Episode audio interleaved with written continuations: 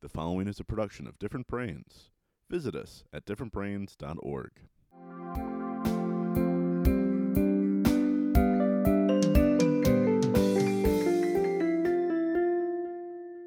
Hi, I'm Dr. Hackie Reitman. Welcome to another episode of Exploring Different Brains.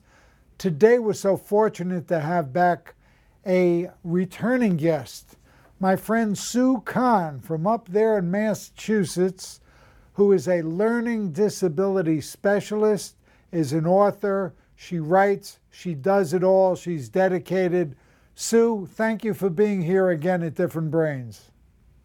I'm very happy to be here. Thank you for inviting me.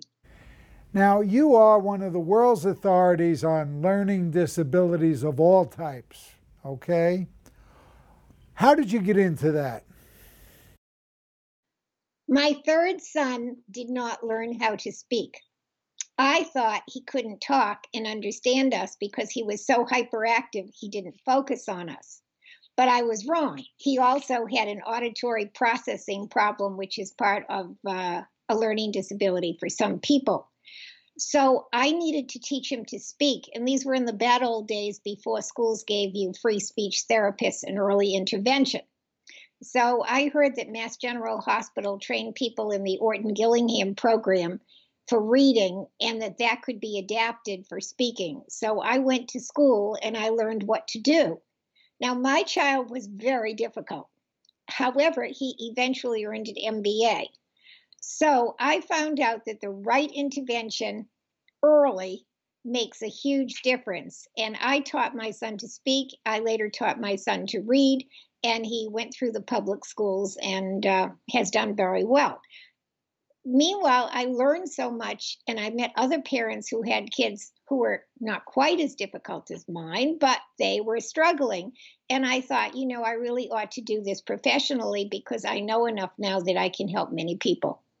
Well, that's great. Now, Sue, can you give us a State of the Union from your perspective on where we are today on education for those of us who learn differently? Not in a good place. the good news is that many states now have passed dyslexia legislation, and that usually involves defining dyslexia so the people in school are all talking about the same thing with the same set of symptoms. And then it involves uh, intervention with evidence based methods known to work on dyslexic students. However, in my state of Massachusetts, I have been unable to get that legislation passed, and I've worked on the committees for three years. So, Governor Baker, if you're listening, lend your support so that children in Massachusetts can learn to read. All right, we're going to send this to Governor Baker and see what we could do here, too. Um, I don't know if he listened to us Floridians, but it can't hurt. It can't hurt. Um, we do need national legislation, but uh, because in the moment our Congress isn't working as well as we might like. States have decided to take the problem into their own hands and solve it. So it is the dyslexia legislation is being solved now one state at a time. What can our audience do to help? Oh, good. Uh, well, for right now, I think they should um, talk to their state representatives and state senators about a law that would define dyslexia and mandate um, dyslexia intervention programs before age nine because the brain is less plastic after age nine, and you can't have the complete total cure after nine that you can have before nine. So that early intervention matters. And it seems to me that uh, the screening is inexpensive, it's about a dollar a kid.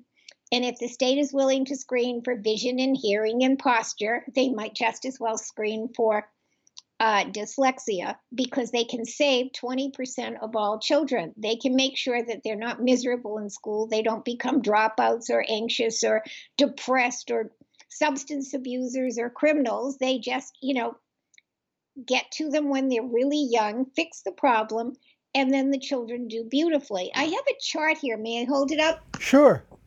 Okay. Can you see this? Yes.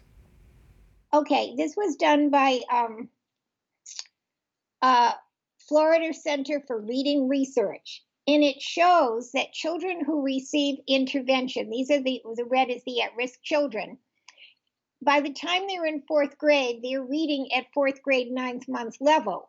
The children without intervention are reading at fifth grade, second month level. But by not doing the intervention, the fourth graders are still on second grade, fifth month level. So the answer is that the children who are at risk just stay at that bottom point and then they can't interact with the curriculum because they're not ready to read to learn. They still aren't reading properly. So it shows you how important the early intervention is. And nationally, they keep saying, oh, a third of our third graders aren't reading well. Well, if you won't take care of the 20% whom we know how to help so that they do read well, and then you have some other problems that you don't know quite how to cure yet, then it's possible that there are a third of the children in America who can't read at third grade level, but that's totally unnecessary. That's really unnecessary reading failure. Very well said. So, if I am an, uh, if I'm a parent who has a young child who's just received the diagnosis, mm-hmm. I don't. Then that means you paid for the diagnosis because the school won't give it to you. Okay, but you've paid for it. You've gotten it. However you got it, you got it. Now, what do you do? You go to school and ask for an educational plan. That's a problem because if your child is bright and doesn't score below the 25th percentile in the different skills tested for, the school will refuse to give your child an educational plan. So your child could sit at the 26th percentile or the 30th percentile in reading and spelling for years, and the school would refuse to help the child because they're average. is that for is that for anything like like say you have Asperger's where you're going to score high on certain things? Uh, you can't get an IEP? Well, you can get an IEP for those areas where you score poorly. So, usually, a um, dyslexic student will score poorly in spelling. So, you may be able to get an IEP for spelling. Uh, that person will score poorly for reading fluency. So, you might be able to get an IEP for reading fluency. But you really should be able to get an IEP just because you're dyslexic. You're dyslexic and you need a different method of education. Okay. Um, tell us. But it's very difficult. Tell us about your new book. Oh, yes, I'm very excited about that. this is called PSS for Phonics, and it stands for Position in a Syllable Determines Sounds and Spelling. And this is my reading theory. It's new. I've wanted to write this book for years, but never had time. Um, you need to divide words up into syllables if you don't have a camera in your brain that just photographs words. But once you have the syllables and you know which letters belong together, you still may not be able to read the word correctly because you don't know the sounds of the letters. And the sounds of the letters change depending on what position they're in. So everybody says in order to read well, if you're dyslexic, you have to learn the sound or sounds that a different letter makes. For instance, C makes two sounds, k and s, whereas Y is a headache because it makes four sounds, I, I, E, and Y. So you need to know which one to make when, or you're constantly rereading words. So the position is the key. Now, what I wrote on my cover is this is a common error for dyslexic kids. They read leg is late because they find the parts of the word they know and that's what they read. Now, once they're trained in syllable division, they find out that the G goes in the second syllable. And if the G comes before the letters E, I, or Y, the G turns into a J. So they needed to know which letters belong together, and then they needed to know that G would be a J, and now they can read the word legislate. Now, that happens quite a bit. Now, in this book here, it's very quick. It tells you what is a syllable, and it shows you in 26 different um, instances how the position of the letter changes. So there are 26 different letters and what happens to them and how they implement a word or influence a word so that the um, word can be read correctly. So it's quite a concise book, but it packs a lot of information into practically nothing. What do, what do you think are the most common uh, challenges that our youngsters, our young students present with today? What are their biggest challenges? Do you mean broadly speaking, or do you mean educationally speaking? Educationally speaking. The teaching methods just do not match their learning styles. Uh, most school systems have a one size fits all mentality. They really search for what they think is the best method, and then they buy maybe a thousand books at all different grade levels, and they insist that every teacher teach that method to every kid. And the students can learn that method at a slow pace, medium pace, or a quick pace, but there is no way the student can have a method that matches his learning style. That seems to me to be very foolish. So, One size does not fit all. We know that for sure because all of our brains are different. Of course. So we need to start dividing people up into more sensible groups. One of the groups you would want would be a dyslexic group because we know how they learn. They need this evidence based sound symbol syllabic system and then they do great. But other groups need something else. And we need to take the individuals into account and we need to work from science, not from politics. Work from science, not from politics. Yeah. From your lips to God's ears, huh? okay. How can people find out more about you and your works? I have a website, um, suekahnreadnow.com. And it's much bigger than it used to be because I'm now making animated videos for free. And I have placed them on YouTube for free. I am so interested in making sure that children or even grown-ups learn to read that i am giving stuff away in the hopes that maybe someday the public schools will insist that uh, the videos be used to teach reading. I think my caption is will two minutes a day make a reading problem go away? And if all you're suffering from is reading accuracy and you watch the videos yes you will learn how to read, but you need to practice because knowing how and being able to do it well are two different things, but at least you would have the instruction. So last year I did 10 animated videos on reading, and this year so far I've completed seven animated videos on spelling. And I'm also doing something else that's free, and that's my blog, which is available on my website, on Reddit, on Facebook, and on Twitter. And I'm doing three different things. One is really fun for me. I'm doing spelling because people always want hot tips on spelling. I'm doing homonyms because they always have to struggle with words that are similar, like the three different theirs. But I have a following now for grammar, which is one of my passions because I'm interested in writing skills. And I've done um, blogs on uh, action verbs avoid mistakes everyone loves adverbs. Uh, next week, I will be publishing Who, Whom, Whose, Which Do You Choose? And I find they're very popular. I get about 200 hits the first day I publish. Wow, that's impressive. So, so the, there are people out there who want to learn if I can make it uh, easy to learn and kind of appealing. Uh, so, uh, well, at any rate, I'm, I'm proud of the fact that those are free and that anybody can learn from, from them.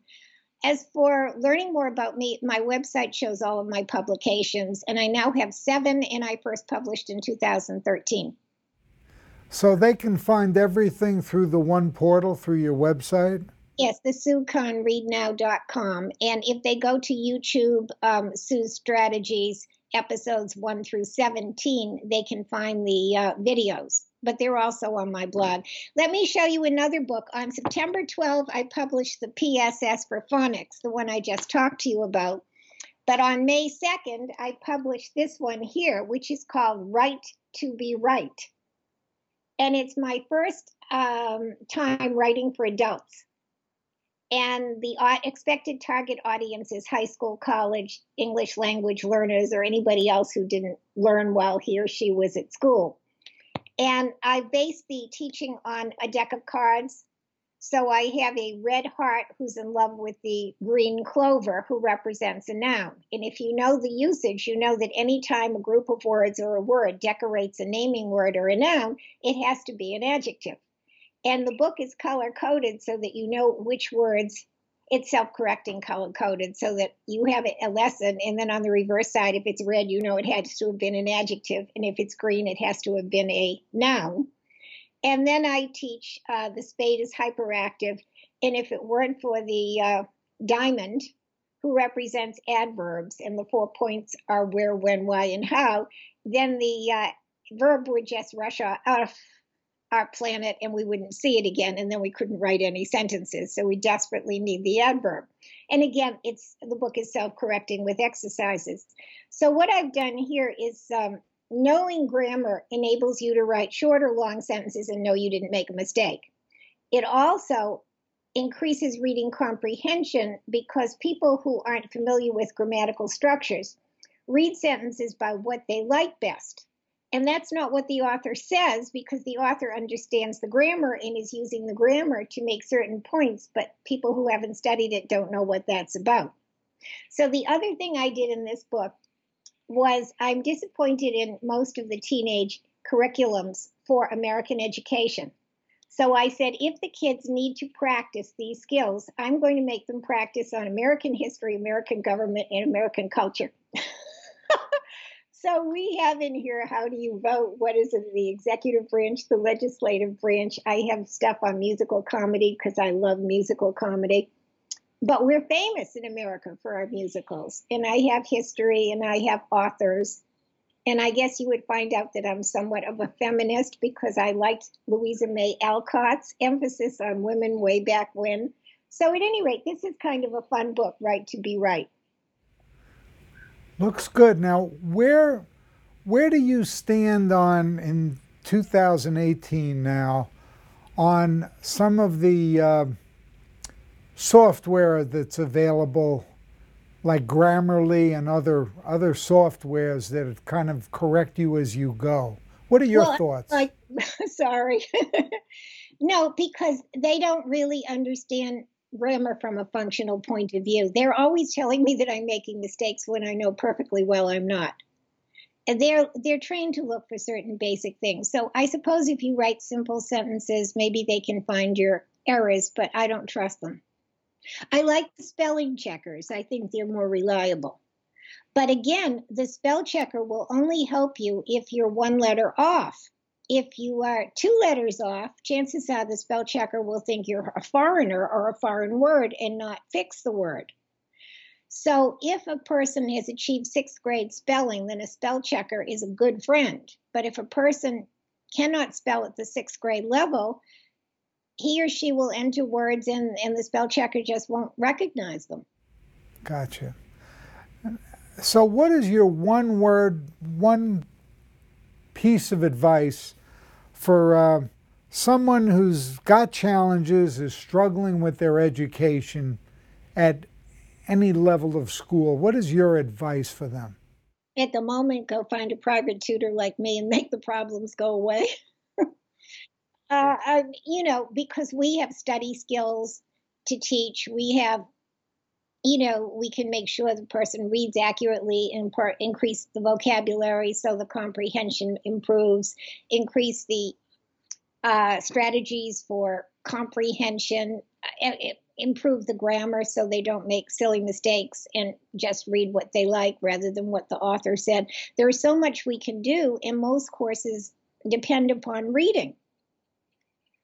So um, I like the idea of the audio books because many of my students who do not receive help before grade age nine or grade four have reduced reading speed for the rest of their lives. And there is no way that they can complete high school reading assignments without audiobooks. So that is a blessing.